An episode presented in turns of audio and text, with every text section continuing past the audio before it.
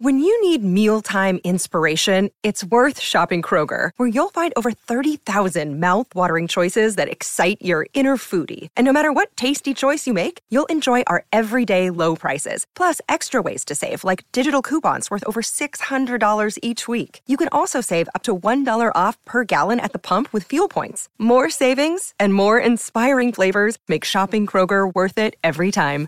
Kroger, fresh for everyone. Fuel restrictions apply. Another day is here, and you're ready for it. What to wear? Check. Breakfast, lunch, and dinner? Check. Planning for what's next and how to save for it? That's where Bank of America can help. For your financial to-dos, Bank of America has experts ready to help get you closer to your goals. Get started at one of our local financial centers or 24-7 in our mobile banking app.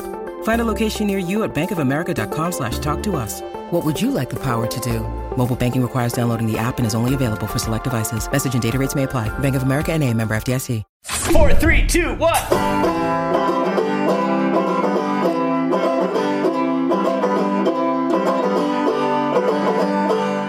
Welcome back to another episode of Corridor Digital Podcast. Jake knows two chords and he might know three. Or maybe it's just an augmented version of the same. thing. Nice. All right, guys. like a sitcom intro, man. It, I, I, didn't know. know we- we could sing and play at the same time. I it's taken me years and I'm not good at it, but I can do it. I will say I can do it. well, right. judging by how you're the Rock, I mean, I, I I'd say you, can know, do it Ren, well. Thanks for pointing that out. Thanks for pointing that out because I um I don't know if you guys watch uh Corridor Crew. Hopefully you do. but I'm the Rock, so I don't know what else to say. I mean, I got we got Tom Cruise in the house. hey, everybody, I'm Tom Cruise. Yeah, Nico's Tom Cruise. Ren, have you won a title yet? Hmm. Silence. Also, okay, real quick, I almost won the Indiana Jones one, but why was it Indiana Jones and not Harrison Ford? Because Indiana Jones is who we'd all like Harrison Ford to be. It just that literally just occurred to me that like we have all these actual celebrities and then a fictional character played by a celebrity. You know, I don't I don't know. I don't know. I don't think we think about it that hard. It's more just you like, know- hey, this could be fun. It's Yeah. a tower of cards, man, and you're just gonna knock it all down. I know. he, he's unveiled our uh, the flaw in our str- in our content strategy. YouTube's gonna shut down the channel now that they know. Yeah. Oh no. Hey, we got a big announcement, don't we? Yeah, so um guys, uh I don't know if you've been following. I don't know. I'm just going to say I don't know before everything. No. You may not be following what's going on on corridordigital.com, but if you are and you're a website member, we've got exciting news. Crew Cuts has been greenlit. Woo! That's The right. vlogs are back, baby. That's right. The vlogs are B A C K. They are back. Yes. Um, so what happened was we said, hey, uh, we've got a whole slate of shows that we could possibly make. We put crew cuts out there and we said, you know what? We'd like to make this one. Here's a here's a low point goal. Let's get it going. And get it what? going. It hasn't even been a week since we've announced the green light feature. And today, today the uh, crew cuts show has been funded. So Yes. by the time this podcast comes out, there may be already the first episode. So if you guys are interested on Wow, Corridor going Digital, soon. mm-hmm, we're going for it.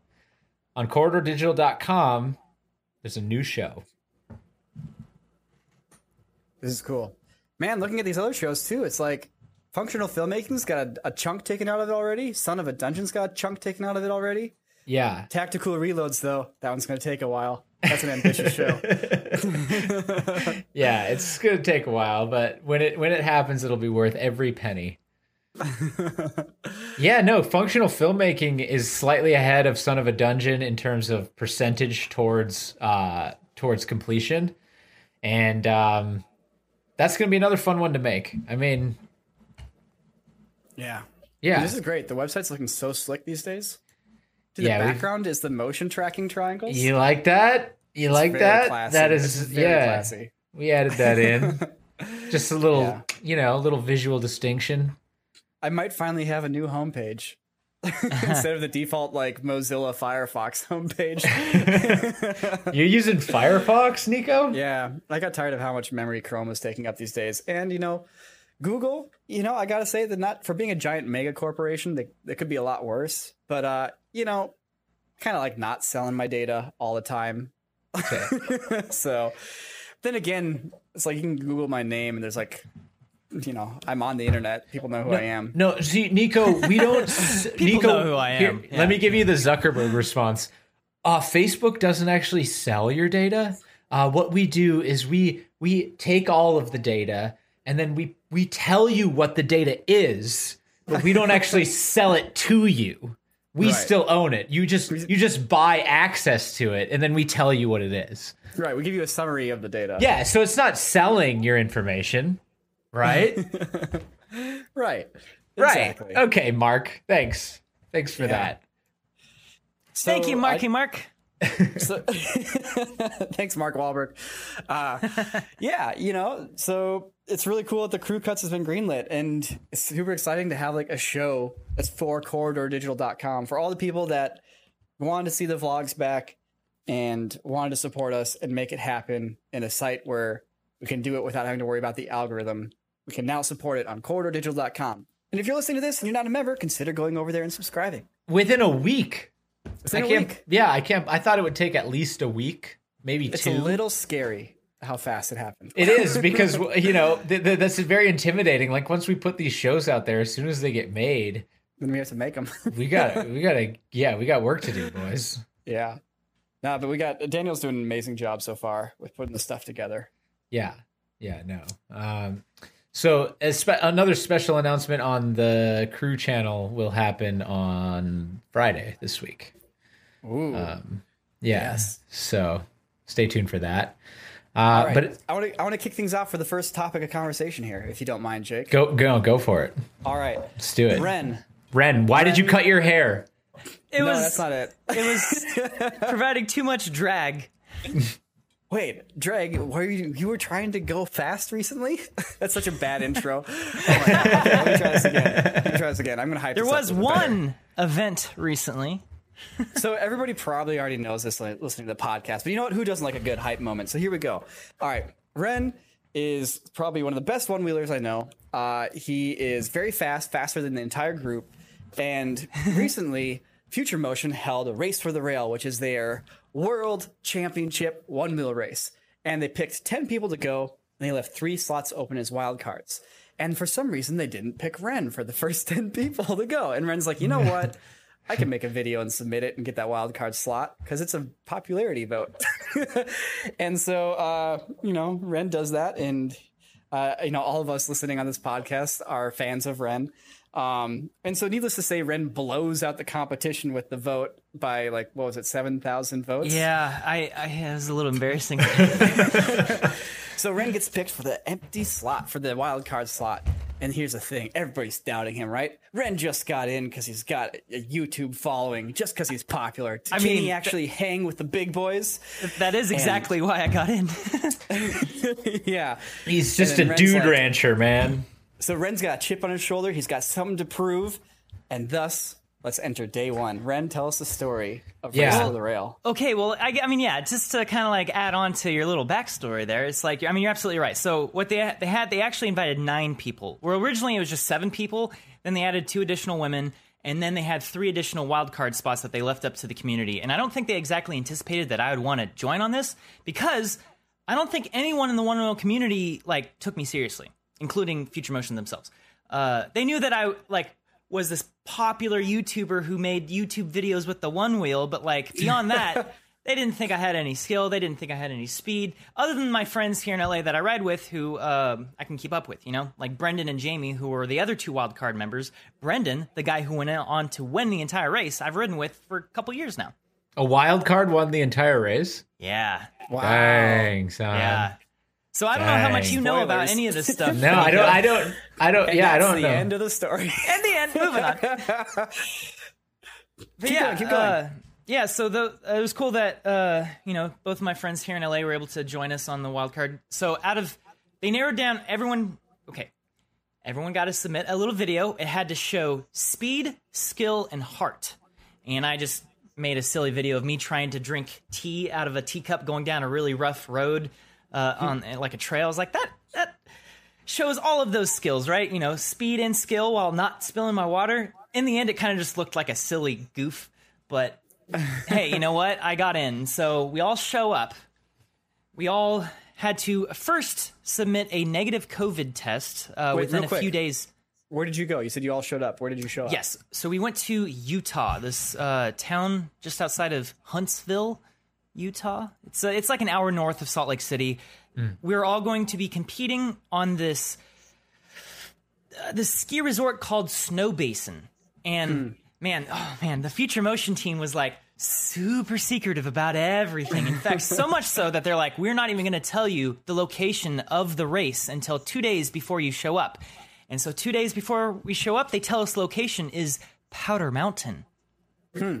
So they're still being. That's where we about went it. with Sean.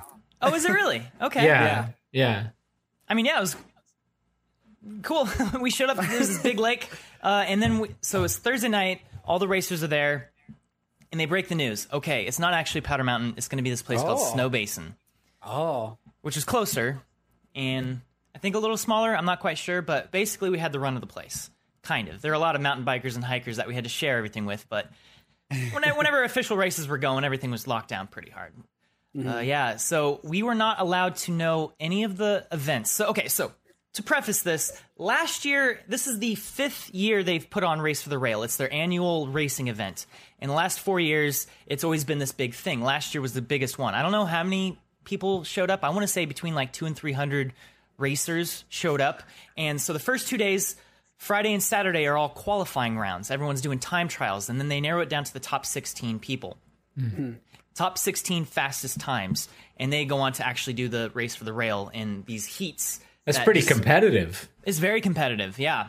And this year, because of COVID, they didn't want to have a giant, you know, convention type organization, so they invited the top nine racers from last year with three additional wild cards, and so that's that's where we're at. There are 12 racers.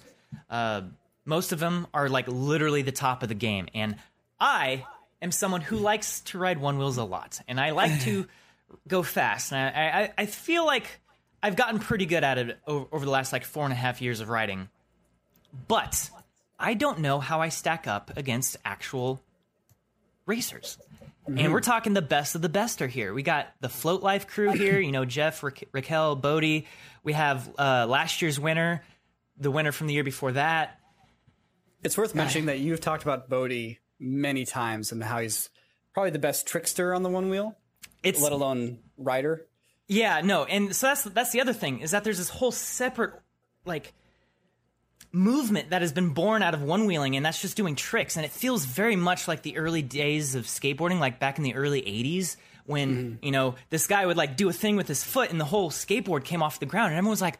What did you just do? And he's like, I don't know, but I'm calling it an ollie. and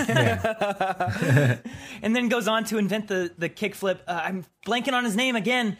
Uh, legendary Tony skateboarder. Hawk. No, not Tony Hawk. Uh, oh my! I Bob, hope I. Bob Burnquist. No, he did a TED talk. I can't think of his name. Uh, it doesn't matter. Albert Einstein.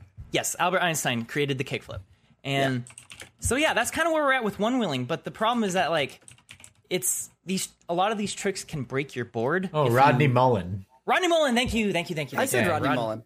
You did? Did I you? did not no, hear you you. didn't. Yeah, I did. He's in Definitely Tony Hawk's. hear you.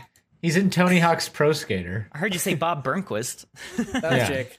Oh, well, I, I just heard it. I'm, I heard you say Einstein. well, so, okay, so. yes, Bodie is a very good trickster. So is. So is Jeff, Jeff McCosker from the Float Life, and so is Kyle from Wheel Fun Stuff, who was another wild card entry who didn't win the popularity contest. He's based hmm. out of San Diego. These guys are like literally creating new tricks, like they're doing heel flips and kick flips and all kinds of weird turns and pop shove-its and stuff with the one wheel stuff that like literally no one thought was even possible just like two years ago, Yeah. let alone one year ago. So yeah, but we're in a race. We're doing like freaking downhill hardcore racing, and there are four races going into this whole thing. The first one, okay, before we get all to that, we had we got divided into teams. So they uh, of the four women of the group, uh, two of them ended up getting chosen to do kind of like the whole middle school round robin. Uh, you know, I pick you, I pick you, and then it goes down, and then it's literally just me and my friend Jamie are the last two people to get picked. And I'm just like, this is my middle school experience all over again. And at this point, I'm wanting to embrace that. I'm like, please make me the last person selected. I want Yeah. to be, I want to Yeah. claim the official underdog spot, and even that was taken from me. I was selected second to last. so yeah, my friend Jamie was picked was picked last, uh, and so it was the two teams. So that was Thursday night. So then Friday we go into this, and it's uh, there's two race events of the day, and the first one we all take uh, the gondola all the way up to the top of the ski mountain. We're required to have 50% battery, so that tells me we're gonna race down to the bottom of the mountain. Yeah. But the race itself is a team race, and it's which team can get their entire roster across the finish line the fastest. And basically, what that means is that it's the slowest, slowest. rider from each team is racing each other. Is kind of what that came down to. So we decided to try to be as a group and just like. You know, I, I ended up being in the lead for most of it, just scouting lines, being like, you know, stick to the left. You know, this this turn's a little wishy washy. Stick to the right over here. And but we're all kind of going as a cohesive group. Uh, the other team, they're just like full send. Everyone just get to the bottom as fast as you can, and and they ended up beating our time by like three minutes. It was kind of ridiculous. Damn. Um, yeah, so that was like okay, well, okay. Uh, so then the second race of the day was a few hours later, and at this point, I had, I had taken some really hard tumbles going down the mountain, and they're on camera somewhere. Future Motion hasn't released that footage yet, but I Were took you a guys just couple practicing? really. What do you mean? no, Like, they were when you took racing. the hard tumbles. That was all part of the race. That was the actual race. And so that was the thing. It, we are dropping 4,000 feet over the course of around three and a half, four miles. And Oh, the wow. first, like, chunk, like the first quarter mile to half mile was easily the sketchiest terrain I'd ever gone on. Like, Nico, we've ridden some pretty hard stuff before. None of that compares to what we did for Race of the Rail. Really? Like none of it. And Wow. and so this first bit is basically just going down a giant gravel field at a really oh, stupidly Oh, no. steep incline. And we're talking rocks anywhere the size of like GoPros to full on like watermelons. So you're tail scraping potentially the whole time if you're trying to slow down. Yes, it- yeah. And on top of that, we're the first group to go, so we don't know that we should not go that fast through this one section. So we're all bombing it, mm-hmm. and everyone eventually kind of bails off the board at one point. And I get down to the and I bailed it once or twice going down this. Get back on, you keep going. Then down at the bottom of it, I hit my board hit a rock and went this mm. way, and I went that way, and I just tumbled. And I hit my my hips so hard ah. so hard. Fortunately, I was wearing that motorcycle jacket that uh, my friend Lance Hashida let me borrow, and mm. that like literally saved my life. On the second day, I hit my back really hard. I'm fairly confident I would have broken my back without that ah. back plate. Ooh. Like, I, and I'll get I'll get to that story, You're going uh, hard, man. dude. I was like that first bit. I was going so hard. I was like, okay, I have to kind of take it easy. And then I was able to catch up with the rest of the group, pass them, and then but we just stayed as a group the whole time. And this was where it kind of confused me a bit because I'm now in the lead easily. I'm I'm like trying to go faster, but at a certain point I literally stopped and turned around. I was like, where is everyone? I had to wait for them to catch up. And so, you know, Ori and Dave, Tahoe Dave, were two racers that are very fast. And Dave won it two years ago, and he was second place last year. So he's also a very fast guy. One of the most humble people I've ever met. And you know they're they're behind me, but it's because they're sticking with uh, the rest of the group. And I was like, okay, all right. I didn't get a good uh, gauge on how I stacked up against the other fast racers from this first event. So that's where the second event came in. But problem is that it was like six thousand feet base altitude up there, and I started getting cramps in my legs. And mm. oh, from the lack of oxygen, and Yeah. I, I was like, I ate a banana. What's wrong? I thought I was on top of my nutrition. I thought I was in shape, and then that second race came in and just kicked my butt because it was. Hmm. Oh my god, that second track was so difficult. It was so gnarly because you go up and then you're, you're doing like these mountain bike trails where there are certain sections of just nothing but rock where it feels like you're riding over a lava field. And there are sections where it's like you have to hit this rock with enough speed that you could bonk over it and catch enough air to clear the next two rocks after it and then land and keep going. Otherwise, you're getting off your board. And this is expected of every racer, just to be able to bonk over that stuff and catch hmm. air, and then keep going, and then going around stuff. And Whoa. and I was doing really well the first half of that second race, and I was like, "All right, I might. I have. I've yet to even fall off. I think I might actually do really good." And then the second half of the race, my legs started cramping up. I started losing strength in my thighs to the point that like I would I would land after hitting a, a jump, and my leg didn't have the strength to like withstand it. And oh, man, I, I fell off several times. My board fell off the trail at one point, tumbling down. I was like, no. Fortunately, I got caught up in some bushes, so it didn't take too much time. There, there was a lot of confusion about directions on this race. Like there were forks that weren't clearly labeled, and at one point, I, I probably wasted 30 seconds not being sure where to go because there's this fork to the right. I was like, okay, I think this is the way to go. This is the way I remember going. And then just at that moment, I saw a racer going up the hill, the guy after me. And I was like, oh yeah, this is the way back. And I, I get oriented to go that way. And then I hear Oh. Uh. Oh, Oh. oh, Ran. Ran.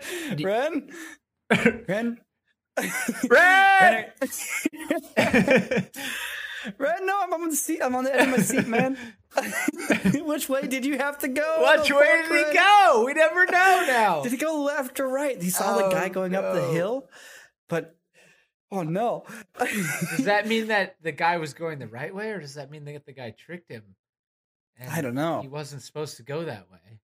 All right, Jake, let's take bets. Did Ren blue screen or did his internet cut out? Uh, his internet cut out.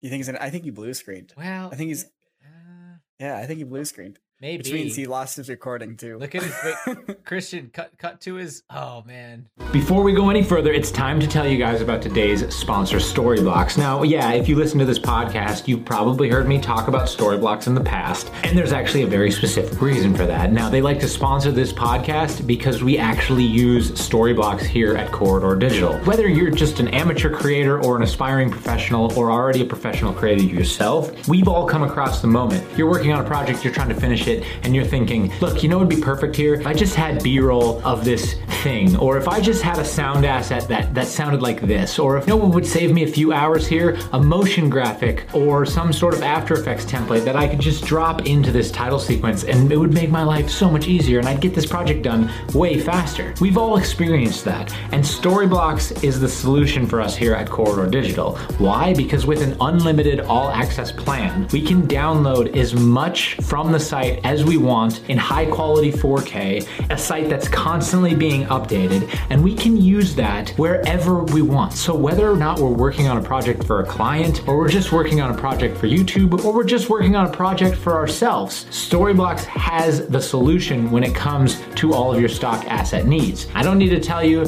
how nice it is to have a place where you can go, where every time you get to that moment in a project, you just go Storyblocks. So if you guys are interested in making your life easier, or you want to just add another tool to the arsenal of things that you have as a video creator, head on over to storyblocks.com slash corridorcast or click the link in the description below. Okay? Okay. Storyblocks.com slash corridorcast. You're good? You're not going to forget? Okay, back to the podcast.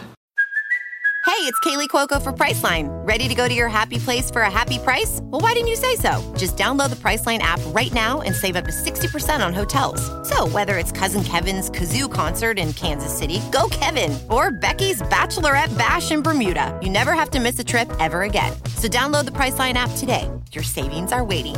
Go to your happy place for a happy price. Go to your happy price, Priceline. He's gone. Oh no. Oh no. Oh no. Oh, quick, fill in the gaps. Oh, he's back. Maybe he didn't blue screen. Red. God dang.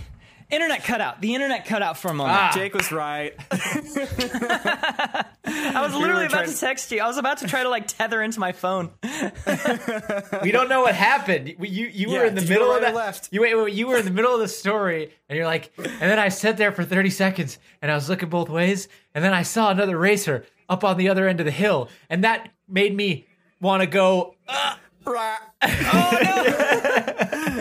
I kept talking for a bit after that too. So which way did you go? So I was about to head up that road because I'm like, because it curls back and then it comes down to the starting line, and that's you know where the guy was going. Bodie was the guy after me, and I was like, okay, that's the way to go. And so I, I get oriented to go that way, and then I hear off in the distance, straight, go straight, and I'm like, okay, dang it. because I had already gotten off my board, turned around and gotten back on it, and then I had to get off again, turn it back around because there's not enough room to like literally turn around, uh, and I didn't have the strength to do my little 180. But uh, yeah, and so I get down to the bottom, and I didn't. Uh, I, I placed ninth place. I don't know how much of this I'm retelling again. No, no, this is brand new. Okay, so Nine I think my final time was like nine minutes and 52 seconds, and the guys that I wanted to be competitive against were getting like eight and Seven. a half minutes to nine minutes. Oh. No, uh, so Dom and Bodie both placed very good times. I think Dom's time was like seven and a half minutes or something like that. So you you this is the individual race. So, okay, this is the second of four races, and they're individual time trials. Okay. But in order to win the entire event, your team collectively has to have the shortest time. Does I that make see. sense? Yeah, yeah, that makes And that was sense. the other thing. They they had this whole like money purse thing that each team, uh, if you win that event, had three thousand dollars going to your team. And there were three events, so you could potentially end up getting nine thousand dollars. But you can only take home that money. Nine thousand split between the six racers, but you can only take home that money if a racer on your team won the final race for the rail. Oh, that's a catch. It's a bit of a catch. It's a So- big catch. let's say hypothetically we won all three events, but then Brendan, who was on the other team, went on to win the whole thing. We got nothing. That's lame. It would have been lame, but it didn't play out that way. So, So, how uh, did how, how did they determine who the best individual is? I think that's coming the up. shortest time? What do you mean? Okay. Yeah, right. So so but it wasn't just a team thing. Like So yes, so it was it was team it was a team thing in the sense that like someone's got to win this event. Uh, one of the teams do, but the actual qualifying times were what th- those times were used as qualifying times for the final race for the rail and how we ended up getting bracketed in the heats. I and see. For the final race, so there are going to be three heats of four people each. So in this in this uh, race number two of four races, Mm-hmm. you placed ninth, Yes. Not last place. It wasn't last place, which, to be honest, was the one thing that I actually wanted, or at least that was the thing I said out loud that I wanted. In reality, I wanted To to do first. Yeah, I just didn't want to be last. I didn't want to. I want because it's like going into this whole thing. No one knows anything about who I am other than like I, I have like this personality online, right? And I wanted Mm-hmm. to prove to them that I deserve to be here. I wanted to prove to all of the other racers that submitted wildcard submissions that you know their them getting snubbed wasn't in vain. well, you know? Fitting, there's two one wheels in your back in the background of your video feed, by the way. you Oh yeah, you, you this is where they live. you lost that race by a minute and a half though, Ren. Yeah, So I mean there It's were a there big were gap. that's well, a okay, pretty there were two other gap. racers that were a lot closer. Um, I think Raquel had a closer time, and Zoe had a had a closer time. They were around like nine minutes and six seconds, and nine minutes and fifteen seconds. Okay. Yeah, it was a big gap, and that was why that whole night I was kind of depressed, being like, "Dang, I don't deserve to be here." You, This did you did you have like a did Nick capture you having like a self reflective moment in the mirror, like in the in the hotel room, like Kind of. You so know? I guess we also haven't clarified. We brought Nick along with us and recorded an entire uh, thing. You know, we, yeah. you know, a whole. You know, he was there documenting the entire process, all the highs and lows that I went through, all the highs and lows that all the other racers went through. It's a big thing. Lots of footage. It's going to be another couple weeks before that video comes out, uh, but I think it'll be a really good one. Yeah. 'Cause I, in the end, an underdog story had a big through line through the whole thing, so I think it'll be a good video because Brendan, we, you know, he went on to win the whole thing, and you know, he's a friend of mine. We're gonna have him come by the studio probably next week to show off his uh, trophy, his nunchucks, his cool. golden nunchucks. so Awesome. where, I, I totally lost where I was in the story. Uh, So you just finished race two of four. yes, yeah.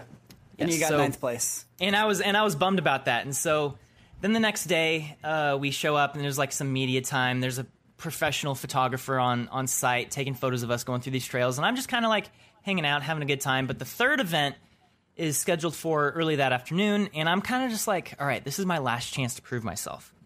And so we get up there, and it's a relay race. This is up at the top of the gondola. We're at like 10,000 feet altitude up here. And it's this, this small, like maybe a half mile loop. Uh, very technical terrain, but not as technical as the second racetrack. It was so it's much shorter. We got uh, this guy named Tucker Doss. uh, came and flew his drone around and got some FPV footage of us, so you can actually clearly see like how cool of a track this was. Nico, you'd love to race this one, but Yeah, it sounds great. yeah, no, there were great moments of like you're going along and it's like smooth, uh, slightly rocky single track, but then there'd be bits of like big rocks that you'd have to navigate through. But there was always mm. a line that you can actually ride through if you're careful, as opposed to the Nice. second track, which was like hit it and hope for the best. so the other team went first, and it was a relay race. It was just one after another, and everyone's averaging somewhere between two minutes, 15 seconds, and like two and a half minutes per racer. Mm-hmm. And then our team goes up, and they they did really well. They got like I, I want to say like 13 minutes or something like that total. Uh, so then we go up, we get our order straight, and I'm go, I'm like the fourth racer to go. And all right, and I'm like I'm in the zone at this point. I am focused, and I am I'm coming at this like I'm gonna do this. And I didn't want to like do a full send where I could risk actually falling. So I don't know if I was giving it 90%, maybe between 80 and 90%, but I was focused on just being careful to not fall off the board and to go as fast as I can through all the straight bits. Mm-hmm. So I did it, managed to not fall off my board, and I was feeling good. Even the final bit there, where the hardest bit of that whole race was like the final like 100 feet, where it got where it got like really rocky, Really? and I managed to get that and finish over the finish line. And then I got my time back, and I got two minutes and 10 seconds, which Is that- was it put me in fourth place amongst oh, everyone. That's awesome. So I achieved That's good. what I wanted. I wanted to have competitive times, and so I ended up beating uh, the only two people out of everyone who raced. The only there were three people who beat me. It was Dom, who won last year. Bodie, who is a very good fast rider, who is the kind of the favorite to win this year. It was a big rivalry between Dom and Bodie, and Dave, Tahoe Dave, who Tahoe is- Dave. who's this 43 year old unassuming guy who happens to be stupidly fast on a one wheel. He's been on the podium like three years in a row, and he won it one of those years, second place last year. Yeah. Um, anyway, they were the only, and Dave's time was like two minutes and six seconds, so he only beat me by four seconds. Dom was two minutes even. Bodie was a minute 55. So I'm like pretty close. But I beat Brendan's time. I beat Ori's time. Uh, you know, Jeff McCosker's time. I beat those guys' times on this track. And of course, they're going to say, oh, I wasn't trying that hard. I'm waiting Bob for the final Burnquist, thing." Chad sure. Muska. Sure they were. Rodney Mullen's time. Bob Burnquist's time. yes. Anyway, Tony Hawk's time. But here's the thing, though. That made it so that, like, I actually deserve to be here now. I set a time that was amongst, like, the top racers. Yeah. That's Yeah. huge. I did it. I, I- did it. That was all I wanted. I had no. I, I didn't think I was going to win anything. I was hoping to just not get last, but internally I was really hoping to to earn the other racers' respect. That was kind of the one thing. I wanted to earn their respect as a racer, not as a person. I'm sure I had no doubt I was going to be able to earn their respect as a person. That's what I do. I respect But- you as a racer, but I don't respect you as a person. can I, And can so I that- to the story for just a second? Here? Do it. So, so this is the point. I don't know if you, everybody listening knows this or not, but I've, I've been in the wilderness for the past like eight days, uh, like literally in the middle of nowhere on the border between Canada and Minnesota, where there's it's just pure wilderness, like 20 miles in. Uh, that you had to get there without any motors. You had to do it through canoes and hiking. So on the like on the way in, this is as far as we've gotten in the story, at least what I've seen. Because I went in on uh, Sunday morning, and this is Saturday when you finish this race, Wren. Yeah. And then for a week straight, I didn't have any cell phone coverage or anything like that. And there's three things I was looking forward to when I got back out. First one was seeing my wife and my kid again. The second one was playing Microsoft Flight Simulator, which I've been looking forward to for like a year and came out in the middle of the trip. And the third thing, and one of like the first things I did when I got out there, was I watched the race, the final Oh, race. wow. Because I knew going in, you had gotten fourth place, and the time's like, oh shit, Wren's competitive. I wonder what's going to happen. All right. Tell us about the final race. So the final race. This is the final day. And going into this race, I was nervous because like they they I don't know the name of the team they hired to do the whole live stream production, but it was a legitimate team of like a dozen people. They they normally do I'm going to get this wrong, but I think they do like the World Surfing Championships. They're the ones who like Oh. broadcast that on TV and stuff. So this is like a legit team. We, they are uh, professionals who We worked do for them back in like 2009. What? Yeah, Sam and I did the uh, maybe it was 2010. We did the Surfers Choice Awards, which is a live stream show for all the titles. I think it was probably those guys. Dang. Okay. Well, yeah. I mean, they they had a whole setup. They had you know multiple cameras, multiple wireless cameras as well on GoPros, on drones, and they they had a whole like uh, switching team just monitoring the feed, switching back and forth. So it was like it was it felt like a real like full on production. Yeah. You know, big props to the Future Motion team for making that happen. Uh, but yeah, so it's like we get up there. This is the thing. So I'm in the first heat. I am the first one to go down the mountain with three other racers, and I am up against Angel, who was a teammate of mine, but she had been uh, kind of in the in, at the back of the of all of the times. Plus, she also really hurt her hip on that first race, so I think that was kind of slowing her down quite a bit. So, I, needless to say, I wasn't too worried about beating her, but the two other people I was racing against were Dom and Brendan. That's last year's champion and this year's champion. So I was like, okay, but I didn't know Brendan was going to go on and win the whole thing. To be honest, I don't think any of the racers expected that. It was kind of an upset. Everyone was expecting it to be either Dom or Bodie, and so I knew I wasn't going to be able to beat Dom. My only goal was to beat Brendan so that I can proceed to the next heat. And so I'm like, all right, Brendan's gonna, sorry, Dom's gonna win this. Brendan will be close behind, and hopefully I'm like right there giving Brendan a run for his money. And we get going down, and I'm going fast. Uh, I'm behind, I'm right behind Dom. I'm neck and neck with Brendan, and we're, we're kind of going along. Brendan gets ahead of me, and then I hit like, I got stuck in this chunky bit in the middle of the track where it's just boulders essentially, half buried boulders, and it was like basically going down a staircase, like. Except I'm going 23 miles an hour, you know, and so it was like, and so my feet just slowly vibrated off the board, and then I had to just jump off. And the moment, the moment I stepped off the board, I knew it was over. I knew there was Yeah. absolutely no way I was going to catch up, and I mm-hmm. was I was right. And so I spent the rest of that race Wow. just like trying not to fall off my board, just having a good time with it. Every time I went by a camera, I was like, like, yeah, like putting my hands out, doing a wing motion and stuff like that. And then I get down to this point, and I'm like coming up to this cameraman. I'm like, yeah, I'm gonna make a face for him, and he's looking the other way. Mm-hmm. hey, I'm coming by. You should have your camera on me. And I didn't realize this until after the race ended, but this is a totally normal thing in races. No one cares about whoever's not in first or second place. so the moment I stepped off that board, I did not appear on camera for the rest of the race until Yeah. after I had finished. I'm not even on camera finishing the race. I'm on camera going, oh, oh you won? You won? What? yeah, I noticed that when they got to the finish line, when they cut to the feed, they actually cut to the feed at the top of the mountain instead of the bottom of the mountain from when they crossed the finish line. Yeah, yeah. And so That's that was one those- classic in yeah. races, though. Like uh, For sure. Like yeah, having having run enough track to to uh, experience that. You know, like you're like, wait, I was I was in fourth this whole race. I wasn't on camera one time. yeah, no, it's like I totally get it. I totally get it. But what I didn't know at the time was that the upset was occurring in my race. Brendan mm-hmm. passed Dom, and Dom was not able to recover, and Brendan won that heat. I didn't crazy. realize that until after I, I finished, and everyone's like, "Yeah, Brendan." I'm like, "Wait, Brendan won? Oh my god!" Yeah, it's and nuts. So was- did, did did they determine the final winner by two two heats, or did they have the did he make it onto like a final heat then and race so, again? So that's the thing. There, uh, first round, there are three heats, and the top two racers from each of those heats go on to the second round. Okay. And the second round contains two heats with three racers each. Oh, okay.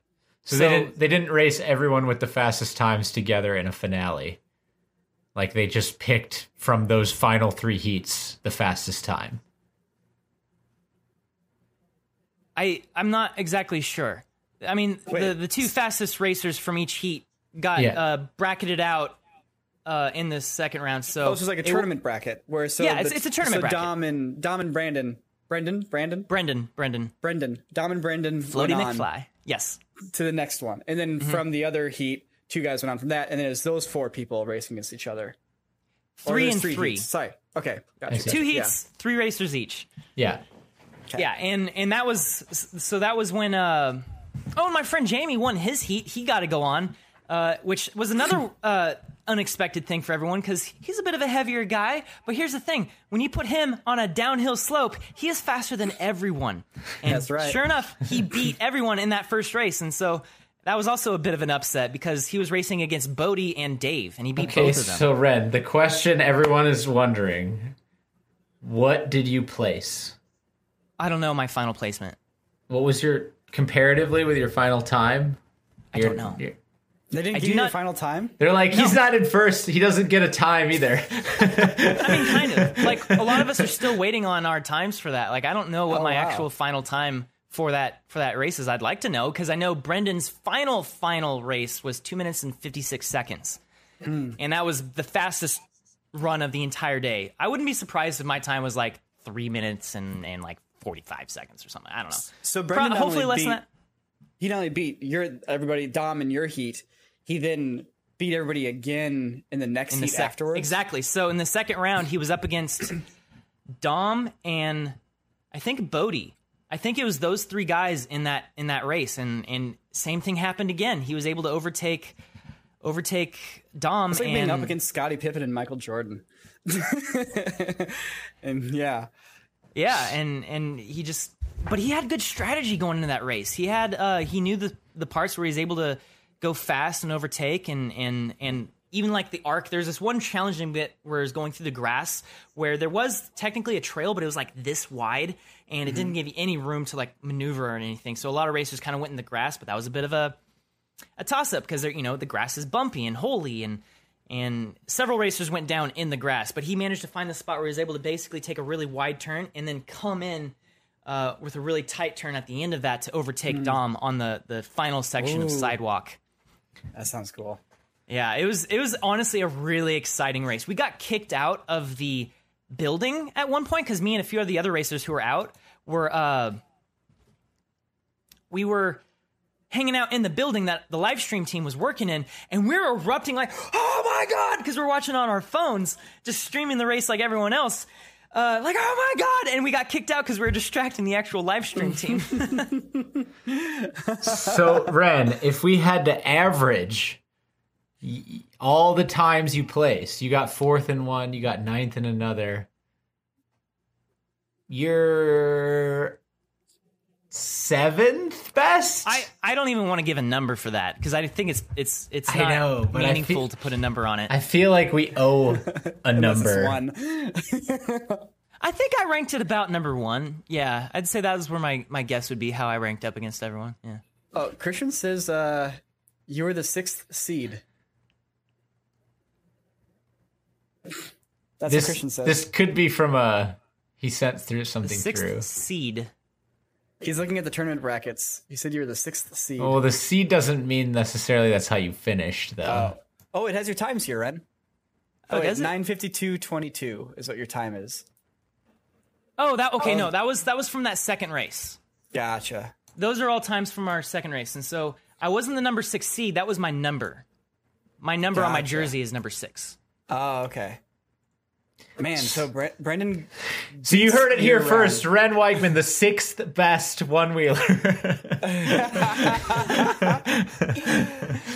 man, it's crazy that Brendan took uh, three heats in a row. And Those Tahoe guys- Dave is forty three years old, and he took he was in the final heat. Mm-hmm. It's nuts. He's God been damn, like Tahoe Day. he's been on the yeah. That's what I'm saying. He's like stupidly fast. He uh. And You guys are so on stock boards. That was yeah so that was the other thing. We were we were told you had to use stock boards with, which meant zero modifications to the tire the foot pads the bumpers the battery nothing. Everything had to be factory delivered. Doesn't didn't have to be new. You were we were able to use our own boards as long as there are no modifications. So I actually borrowed a friend's board that was purely unmodified but it had been broken in it. Had like five or six hundred miles on it. So I was going to use that. And basically, right at the time we're getting there, they changed their mind. They're like, no, everyone has to use a board that is fresh out of the box. And not a single racer was happy about that because the Vega tire, which is the stock tire that comes with the one wheel, is notoriously hard to ride for hmm. for like trail riding. It's it's it's put in the one wheel because it's a very flat profile and so it's a very stable riding tire, but if you're wanting to do any sort of carving, it's got a lot of like turn resistance and whatnot. And so, what all of us did the night before, which we were allowed to do, we were allowed to break in the tire however we wanted. So, I learned some new things about breaking in tires. First, you shave down the corner of the tire by basically grabbing the front, uh, like this, like you're holding like a like a hard drive or something like this. You know, you grab it here and you activate the front sensors, and then you tilt it back so the the wheel is trying to like ride away from you. And then you mm-hmm. basically just tilt it on its side and let it burn out on the corner of the tire. Hmm. Huh. And you just do that, and you're, you're hearing like this high. Sp- it, literally, it literally sounds like someone's burning out Yeah. on, in a car, and you know you're getting those familiar fumes of burnt rubber. You're leaving it behind a little stain on the on the concrete, and you just kind of do that back and forth until you get a little bit more of a rounded profile. The second thing you got to do is you got to lower your psi down to around like five psi or less, hmm. and you just you just ride around for like a couple miles, just doing really tight, hard curves, uh, and that'll break down the sidewalls of the tire because the sidewalls are really stiff on a brand new tire, and you can actually feel it. It kind of feels almost like it's like it vibrates a little bit. It's crunchy feeling, Yeah. and and that's just the the sidewalls actually buckling whenever it's going underneath you. But the more times it buckles, the more broken in it gets, and eventually that that crunchiness starts going away. And then you inflate it back up, and all of a sudden you've got like this tire that feels great. After like like two miles on this tire, and it's a broken in tire, and it's like this is info I was getting from you know Jeff McCosker, Bodie, Dom. These guys are like, oh yeah, no, this is what you do, and they're all doing it as if it was like common knowledge. And I'm like, wow, I'm learning so much. That's really cool. So, as was the prize ever another one wheel? Um, no. I guess it makes sense. It's like, hi, all you professional one wheelers. Here, have a one wheel. it's like, what am I gonna do with this? Well, okay, so there's a big asterisk to that. So all the writers were hoping that we were going to be able to keep the stock board, but they their their budget was tight enough that they didn't have it in their budget to be able to give those boards away. They're already hmm. spending so much money on everything else, on all our travel, and all accommodations. The COVID restrictions were keeping stuff complicated. The whole like you know streaming team was expensive. Renting out the mountain was expensive. I'm sure. So it was a bit of a bummer that none of us got to like keep the boards. That would have been cool, but I, I don't know. I, I I got pretty close with uh, the team as a whole from Future Motion, and, and I've developed a lot of sympathy for for them because you know they're just trying to do the best that they can with what they're allowed to do, and I, I I I see a lot of hate that they get online, and having like talked with them a bit now, I think it's a little undeserved. A little bit, and so I, I have some sympathy for him now. That being said, it would have been really cool to get some one wheels out of this. So what ended up happening? So again, going back to the whole team aspect, Team Delirium, which was the other team, were, were in the end a much faster team. Did they name you guys us. after riding profiles? Yes, yeah. So it's Team Delirium and Team Skyline. So Team Skyline and Delirium are they're approximately the same sort of aggressive profile riding mode uh, on both the XR and the Pint, mm. respectively. And yeah, so the other team they just ended up having way faster riders and they mm-hmm. crushed us by a lot in every event. So that whole team got a nine thousand dollar purse that they were hmm. going to split amongst themselves if one of their racers won the entire race. Brendan was on that team. He won the thing, so they all got the money. And Brendan ended up getting, I want to say like five thousand dollars. I think maybe it was more. I don't exactly Wow. know. So if It was you like, yeah, actually, yeah, that's what it was. He ended up winning sixty five hundred dollars because the six of them split that nine thousand dollars, and he got five thousand for winning and the one and a half thousand for winning the whole thing. And so what they ended up doing was they they made this deal that they can either take the check for fifteen hundred dollars or they can take the one wheel. and that's what I think all of them ended up doing. I think because there's this whole thing with like hardware version.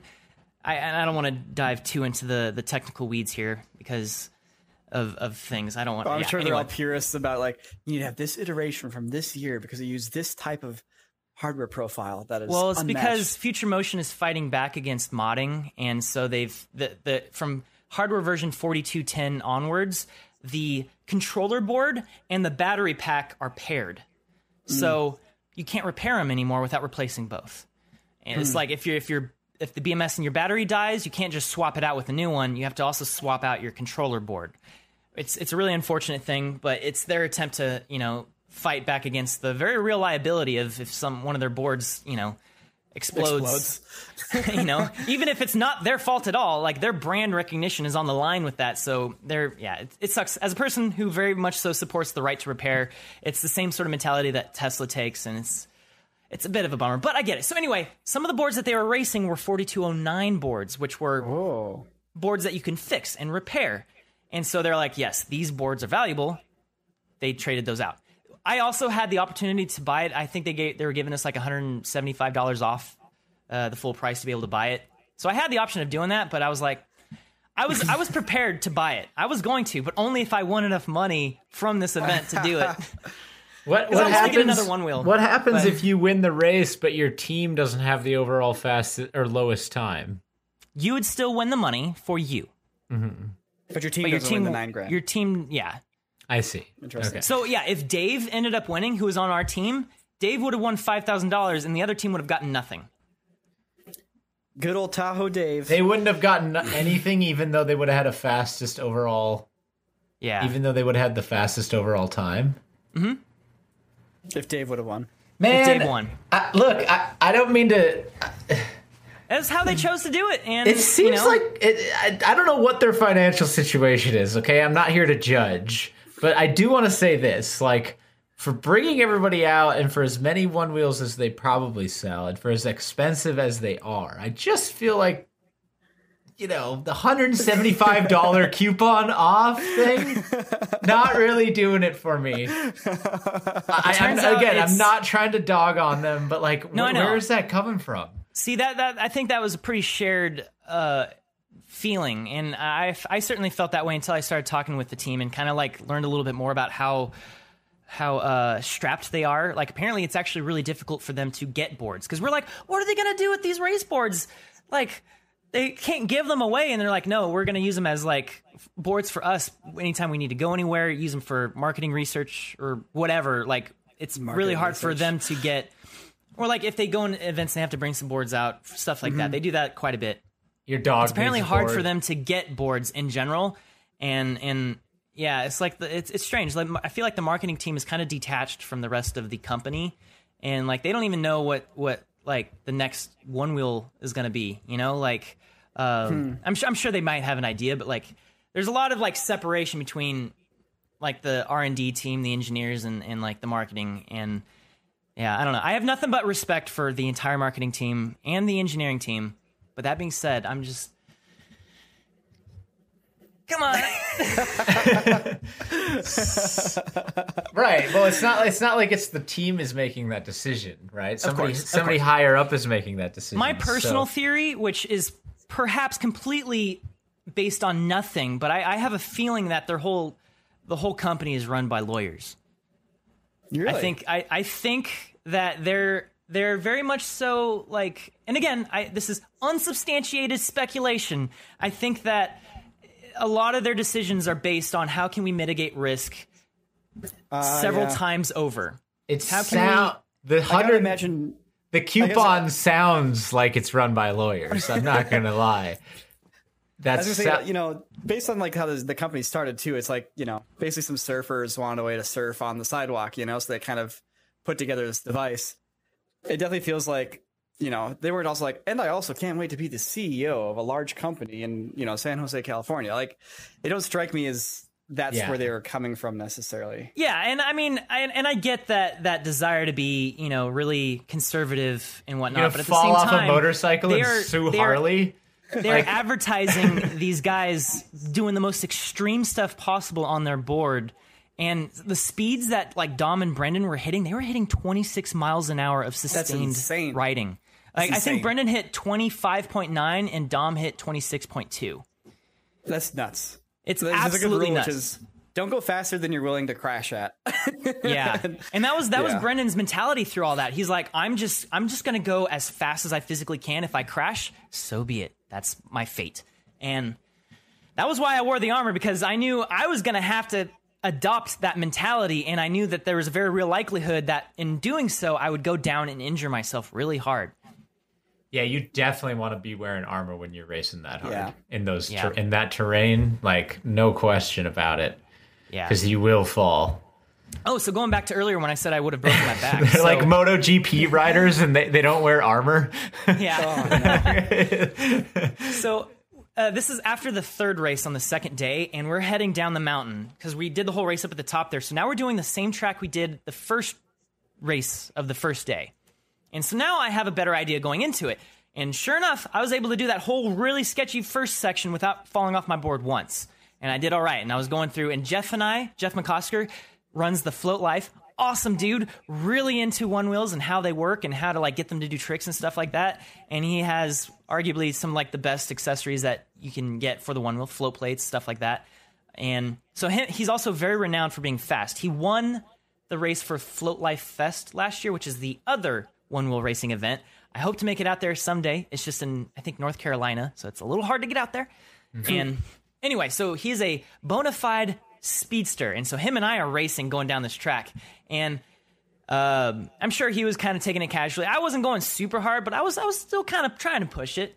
But at a certain point, I got stuck in the middle again, hit some rocks, and my board went out, and I managed to get one step down, but that step spun me around in the air. So now I'm flying headfirst down the the the trail, down this fire road, but upside down. So like I'm my face is at the sky and I just land on these rocks, like boulder sized rocks. And I slid probably like 10 or 15 feet before coming to a stop. And like, you know, jarred, you know, neck whiplash from my neck, hitting my head hard. Uh, I tore up my brand new jersey that I we had just been gifted for the final race the next day. I put it on, shredded it. um, but it's great now because now they're like, you know, they're cool, uh, cool scars. But I was able to bounce up from that like it was nothing. But I am nearly 100% positive I would have cracked uh, one of those like little fins on your vertebrate. You know, I, I'm sure I would have broken one of those on that crash because I hit Yeah. hard. No, you got to wear a gator when you're doing that at least. Yeah. Yeah, because I had a full on plate, like Yeah. an actual strong plate going along my entire spine. Yeah. Good thing you That's- Sh- shoulder pads, elbow pads. Yeah. Yeah. Wren, that whole race sounds like an awesome experience. And honestly, like, you know, the speaking from I guess, you know, the corridor side of things, like the one wheel guys have always been very elusive to try to talk to. Like it's it's They're clear a little that they're a- elusive.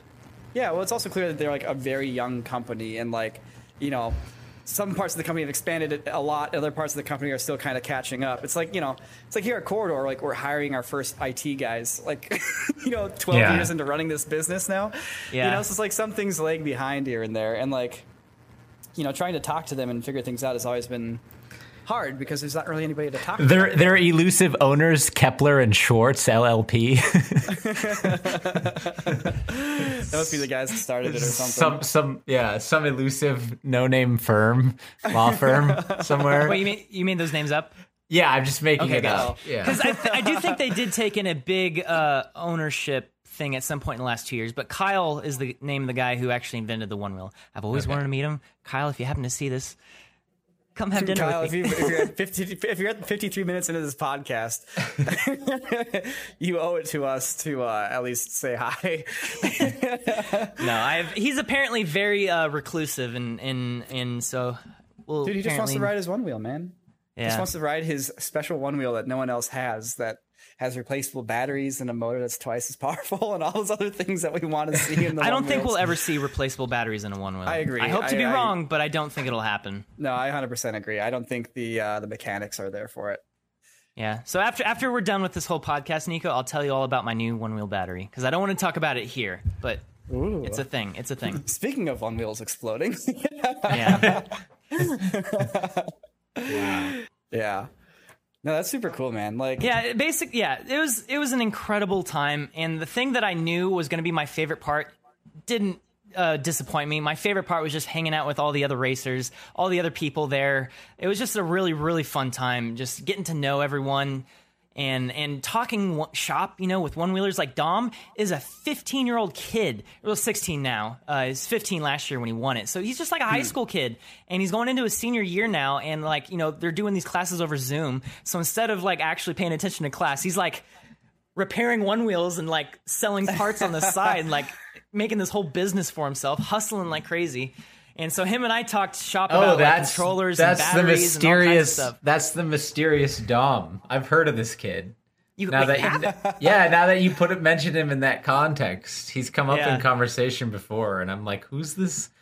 He's like one of those characters in like a like a like an Ocean's Eleven uh assembly montage, and they're going around to like different people, and the, he's the kid in high school.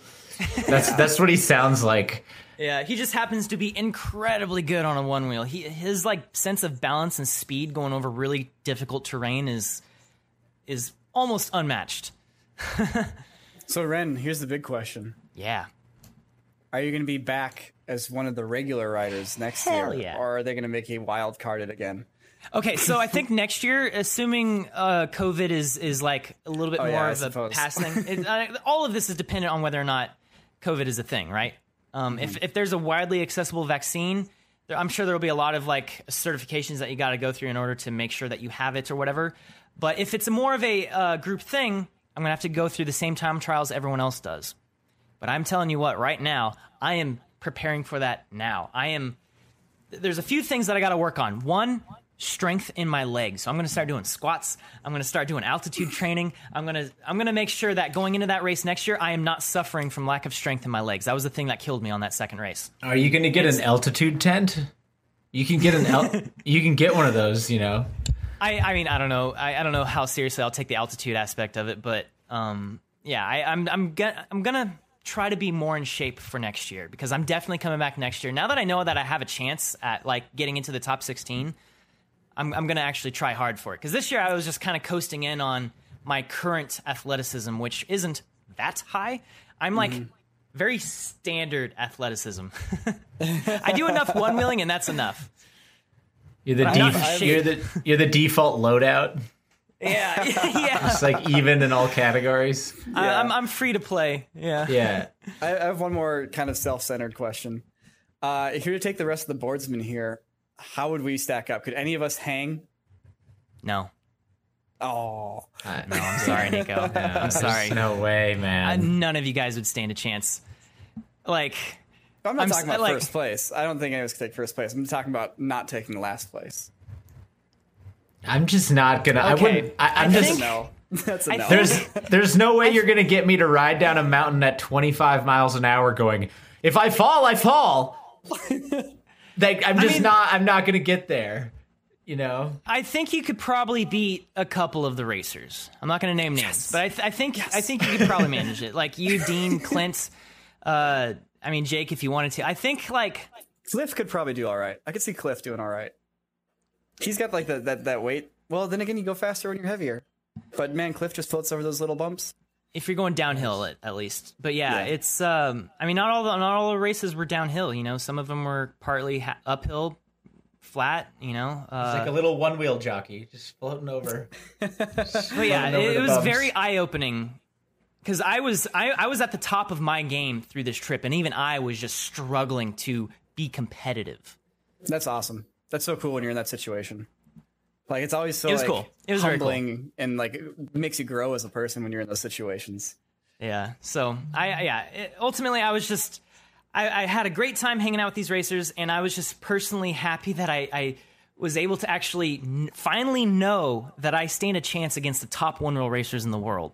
Like That's super cool. Yeah, so that's cool. Like awesome. I didn't I didn't beat everyone and I didn't beat even the people I did beat on that one track. That was just one race, you know, like Yeah.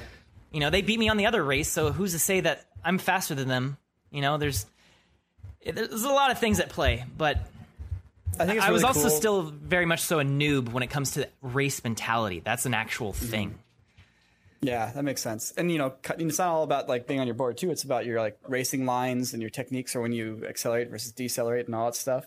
Yeah, Yeah. that's a whole other discipline. You could probably have the same exact speed with two different people, but one person knows a racing line better than the other. I mean, that sounds like you know how Brendan got ahead of uh, you know Dom there when he took that curve the right way. Yeah, But yeah. I, I think it's super cool that in our little one wheeling club we have a uh, somebody who raced in the world championship and somebody who's on the top ten for mileage in the world. Yeah, yeah. So that's yeah, like Jan has 10s. like almost 12,000 miles on his 1XR. He's also got like 3,000 miles on his V1. He's up there with like the most miles ridden of anyone in the world. yeah, it's pretty crazy. Whew, that was a good story, man. Yeah. I, I like This this. Whole a fun podcast, ended up kind of getting dedicated to that. We had other things we were going to talk about, but you know, You heard it here event. first. You heard it here first, guys. Wren Weichman uh, con- officially claimed the title of fastest one wheeler on the planet. oh my god,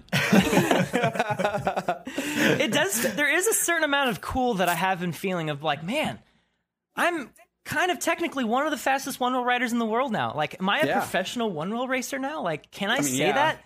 Yes. I don't think I can. I, I don't think I can technically claim that officially until it's a full on. Everyone can officially enter and it's a fair race. Because this year's race was a bit more of a marketing stunt than it was a fair race. That's Right, just the nature of it. I'm gonna take it, like sure.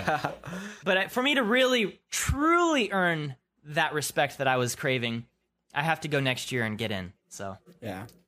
That sounds right. really cool. Let's do it. We'll document the whole thing. You'll be able to catch it on Corridor Crew and probably on the Corridor Cuts vlog on corridordigital.com. Wren, you'll have a sponsor next year. We'll put it right here on your little jacket. We'll even Yeah, get you a I'm- jacket. I'm gonna I'm gonna work on getting some sponsors. There's three different companies that are are doing sponsors that I haven't just pursued at all. I'm pretty sure I can if I tried to work towards it. I You can have one from us Doritos, Mountain Dew, and Xbox. and and co- and, co- and Corridor Digital. And, And Corridor Corridor. Digital. Yeah. There you go. Cool. Well, everybody, thanks for listening to the podcast. Wren, thanks for telling the story. That's super Oh, exciting. Wren, Wren, will you use my one wheel next year? for the tricks competition. Sure. Aye, come on, no, you're gonna just. Uh, yeah. All right. Well, and uh, yeah, every listening, corridordigital.com, go check it out. The vlogs are up and they're live. If you haven't gotten a subscription yet, please consider doing so. It helps us create some really cool stuff. That's right. We're not going to just be doing YouTube videos anymore. We're going to be doing cool things like narratives and vlogs and all the other things that are a little hard to do in the YouTube ecosystem these days, thanks to your direct support on corridordigital.com. That's Yeah. right. That's Yeah. right. All righty. cool. Well, uh, dudes, I can't wait to do a ride with you guys because I also have been in the woods for a week, but without my one wheel. Jake, uh, play us a sad song as we leave for the week until the next one. Are those the same two chords? No, this is a minor of the same chord, Nico. Oh, okay.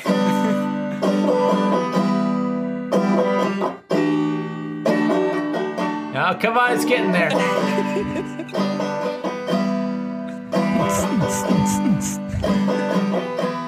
Red is the best one wheeler in the world. God, no, don't say that. That's Everybody else is a turd. He's the best, the very best in the world.